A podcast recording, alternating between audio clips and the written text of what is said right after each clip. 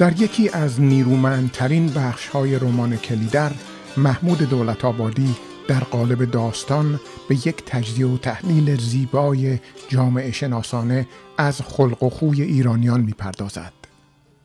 خانمو به همراه برادرزادهش بیگ محمد و چند سوار مسلح به خرسف می روند.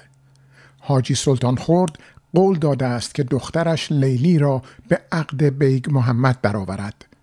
اما این توافق در مقابل ارباب آلاجاقی صورت گرفته و حاجی سلطان خرد قلبا مایل به آن نیست.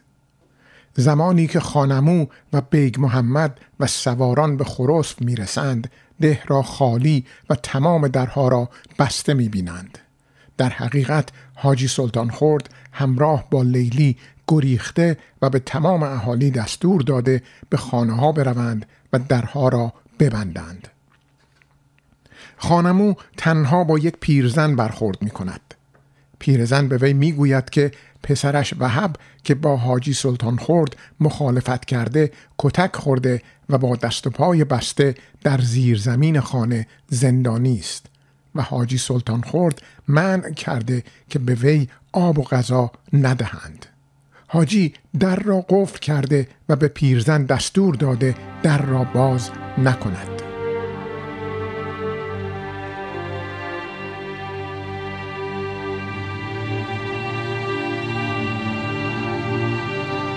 زن هیچ نگفت. سر فرو انداخت و خاموش از پله ها پایین رفت. خانمو نیز در پی او از پله ها پایین رفت. زن کنار در اتاق زیر تخت بام نزدیک قفل ایستاد. خانمو همچنان در بحت و شگفتی به زن مینگریست زن انگشت لاغر و استخانیش را بالا آورد به قفل بسته اشاره کرد و گفت پسرم پسرم اینجاست اینجا؟ پشت این در؟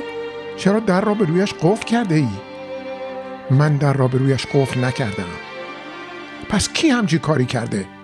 آنها آدم های حاجی سلطان خورد خب خب حالا چرا در را باز نمی کنی؟ تو تو می توانی در را باز کنی؟ چرا نمی توانم؟ هم می توانم در را از پاشنه در بیاورم هم می توانم با یک لگت بشکنمش. خودت هم می توانسته ای همین کار را بکنی تا حالا. پسرت هم می توانسته در را بشکند از داخل. نه نه. تو اگر بخواهی بازش کنی لازم نیست در را بشکنی. کلیدش هست. کلیدش هست. کلیدش هست. کلیدش را همراه نبردند آنها یعنی چه؟ دارم منگ می‌شوم. کلید این قفل هست و تو در را به روی پسرت باز نمی کنی؟ اینجاست اینجاست کلید به میخ دیوار. اگر دلت می‌خواهد کلید را وردار و قفل را باز کن. خودت خودت چرا کلید را ور نمیداری در را باز کنی؟ آخر دستهایت که چلاق نیستند. تا حالا چرا کلید را ور نداشته ای و در را باز نکرده ای آنها آنها گفتند که نباید همچه کاری بکنم. آنها به خودم هم گفتند که نباید از بالاخانه بیرون بیایم. آنها گفتند که آب یک شب و یک روزم را بیاورم به خانه و نگاه دارم. من هم اطاعت کردم. پس چرا به ما علامت دادی که بیاییم؟ چطور جرأت کردی؟ من علامت ندادم. من فقط دلم می‌خواست که شما ملتفتم بشوید و بیایید. اگر هم اگر هم علامت داده دست خودم نبوده. شاید یک آن عقلم را از دست داده بودم خانمو کلید را از میخ دیوار برداشت و جلو چشمهای زن نگاه داشت و گفت بگیر و در را باز کن. زن دستش را به انکار تکان داد و گفت نه نباید. من حکم می کنم به حکم من این قفل را باز کن. کلید را بگیر و قفل را باز کن. یالا بیمعتلی به حکم من. تو تو خب باشد. به حکم تو به حکم تو.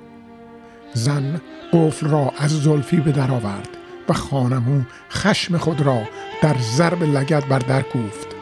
دولنگه در به شدت بر دیوار کوبانیده شدند و بار دیگر بسته شدند.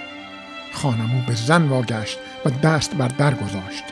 زن قفل را به دست نگاه داشته بود و میلرزید.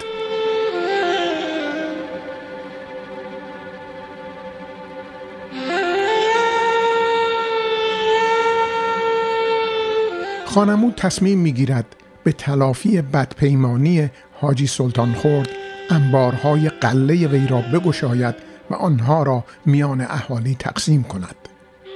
کسی را معمور می کند که جار بزند و به مردم بگوید به فرمان خانمو سردار در میدان ده جمع شوند.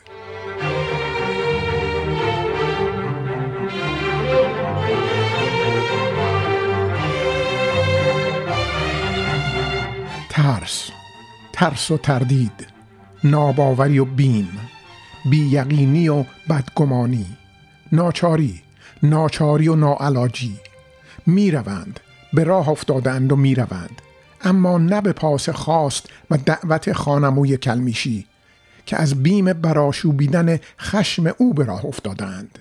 سوی آبگیر می روند چرا که حراس ایشان از سردار کلمیشی نکمتر است از حراس ایشان از حاجی سلطان خورد خرسفی ترس این ترس است که فرمان میراند.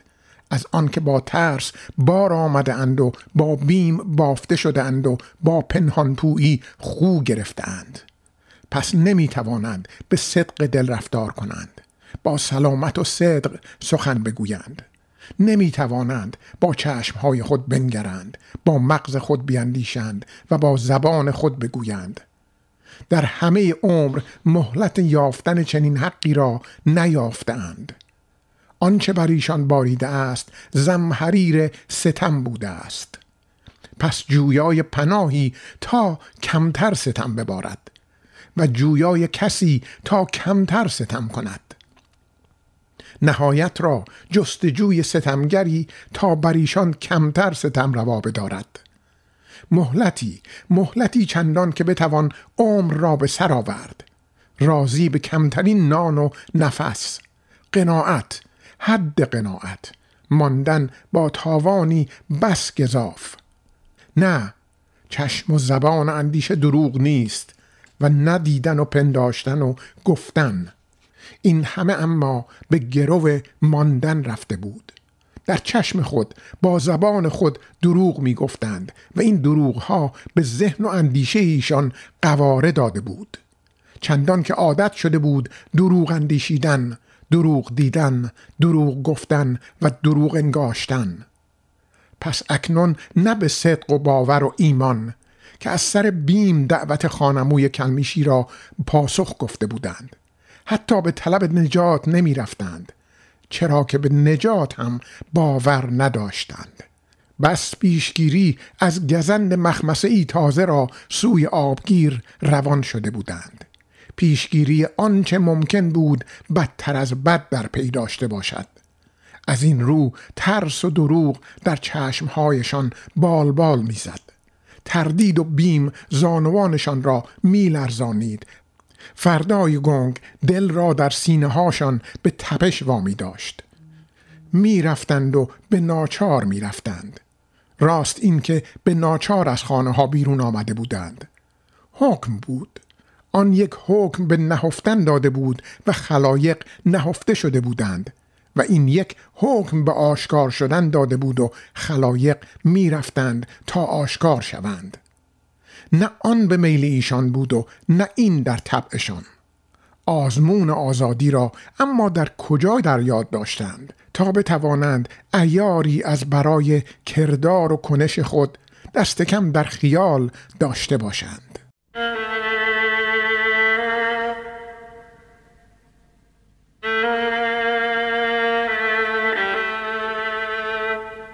و دولت آبادی با نصر زیبا و فاخر خود ادامه می دهد. هرم حکم از تارک هرم نازل می شده است و انبوه مردمان می شنیده اند تا بار سقل آن را بر گرده خود هموار کنند. بس شنیدن. همانقدر حق و اختیار که بشنوند. فقط بشنوند و محیای فعل بمانند. پدران و پدران و پدران همچنین بوده بودند و سخن از یک زبان سخن از یک سر شنیده بودند. سری بر تارک هرم پس خوپذیری به ناچار شاه است او که می‌گوید. حاکم است خان است گزمه است ارباب است دوستاقبان است خطیب است. یکی است که می‌گوید یکی. یک نفر بر تارک هرم پس تو خاموش باش و گوش باش که زبان اگر نمختار در واگوی پاسخی به شنیده ها بسته به. از آن که سر تو آبنباری است توهی تا به تکلیف صدای دمیده شده در خود را باز تاباند. پس خاموش و گوش باش که زبان اگر نمختار بسته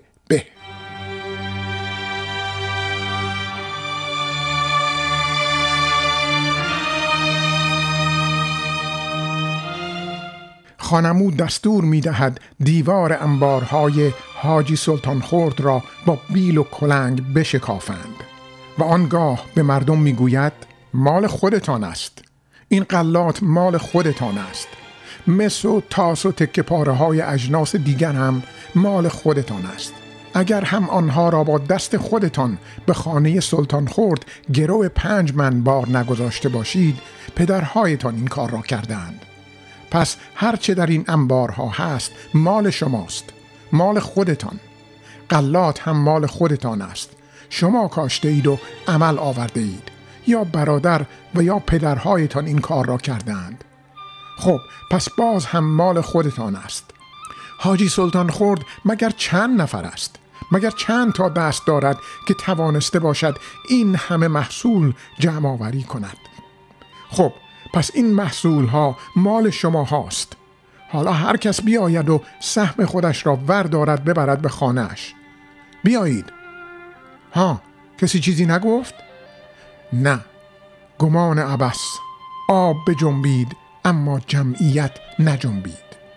به نظر حتی بیش از پیش ساکن و خشک و مبهوت می نمودند وهم و حیرتشان شدت یافته بود. و تمام حواسشان یک جا نگاه شده بود. نگاهشان یک جا یکی شده بود و آن هم به صورت پرسشی پنهان در چشمان خانمو میخ شده بود. خانمون نگاه از بیله زنها و دو پیرمرد برگرفت و به مردانی که در بند را خراب کرده بودند نگریست. مردها بیل و کلنگ بر زمین نهاده و نزدیکی زاله آبگیر به ردیف ایستاده بودند. خانمو قدم پیش گذاشت و نهیب زد. با شمایم. این قله ها مال خودتان است. بیایید وردارید و میان خودتان تقسیم کنید. مردها سر فرو فکنده داشتند و هیچ پاسخی نمیارستند خانمو از ایشان دور شد و مقابل دو پیرمرد ایستاد. عموی وهب به خاک مینگریست و خوجه تنها چشمش را به روی خانمو باز گذاشت خانمو دمی در برابر ایشان درنگ کرد. سپس ناتوان از مقابله با نگاه پیرمرد سر و شانه برتابانید و قدم سوی زنها کشید و گفت مادرهای من خواهرای من این قله ها مال شماست. چرا همین جور مات مانده اید؟ به کجا دارید نگاه می کنید شماها؟ بحت و سکون و خموشی نمی شکست. خانمو بار دیگر چرخید. از کنار شانه چخماق گذشت و پرسید ها؟ بس چشم بینای خوجه نگاهش می کرد خانمو احساس می کرد که چون گناهکاری زلیل در چشم و نگاه سرد قضاوت یکه مانده است. یکه بیقرار و درمانده. حس قربت ناگهان حس قربت. خانمو احساس می کرد که دارد از پا در می آید دمی در مرکز نگاه های خاموش معطل ماند و سپس پیش از آن که تمام باور خود را ببازد جستجوی آشنایی را به سوی زنها قدم برداشت و رو در روی مادر وحب ایستاد. به آرامش و قرار صدا و نفس خود کشید. طعم خشک زبان و دهانش را قورت داد و گفت مادر من مادر من شماها چتان شده است آخر. گمان دارید که ما به دزدی آمده ایم؟ گمان کردید که ما برای دزدی انبار سلطان خورد آمده ایم؟ گمان کردید که آن دیوار وامانده را ما برای قارتش قارتش برای خودمان دادیم بشکنند؟ نه والله نه. ما گل محمدها به یک پیاز سلطان خورد هم محتاج نیستیم. ما به قارت انبار سلطان خورد نیامده ایم. این انبار و قله هایش مال شما هاست پس چرا همین جور ایستاده اید؟ چرا همین جور ایستاده اید و دارید بر رو بر به من نگاه می کنید چرا قدم پیش نمی‌گذارید؟ چرا نمی آیید حق زحمت کشی خودتان را وردارید و به خانه هایتان ببرید؟ مادر وحب جواب نداد. خانمو برابر او نماند و بار دیگر روی برگردانید. قدم به سوی دو مرد پیر کشید و گمان اینکه پاسخ مشکل خود را باید از زبان ریش سفیدان بشنود در مقابل ایشان ایستاده و چشم در تنها چشم بینای خوجه دوخت و نهیب زد جوابم را بده جوابم را تو بده خوجه نه به جواب که به سوال پرسید بعدش چی؟ بعدش چی یعنی چی؟ فردا فردا که تو اینجا نیستی فردا کی جواب می‌دهد؟ خانمو احساس کرد پیشانیش عرق کرده است. کف دستش را به خشم روی پیشانی کشید و باز روی برگردانید و بر پاش نچرخید. اما دور نشد. بار دیگر به پیرمرد واگشت و گفت میترسند. این را می‌خواهی بگویی؟ بله میترسند هم. از کی؟ از حاجی سلطان خورد؟ از همه. هم از حاجی سلطان خورد هم از شما هم از خودشان از خودمان. نباید نباید امو جان ما که آدم خار نیستیم خودتان که می‌بینید. سلطان خورد هم از بابت سلطان خورد هم قول می‌دهم که جرأت نکند دست روی کسی دراز کند. من همینجا حاضرم به قولم قسم بخورم. از خودشان هم از خودتان هم اگر میترسید اگر از این میترسید که همدیگر رو ببینید و همدیگر را بشناسید خب برایش راهی پیدا می‌کنیم. برای این کار حکم می کنم که آدمها سر و روی خودشان را با شال یا سارقی ببندند. سر و روی خودشان را ببندند و بیایند سهم خودشان را از انبار وردارند و ببرند. ها؟ چه می‌گویی؟ این چه جور راهی است؟ همدیگر را نشناخته اید سهم و قسمت خودتان را هم ورداشته اید و برده اید به خانه هایتان ها؟ دیگر اشکال کار در کجاست؟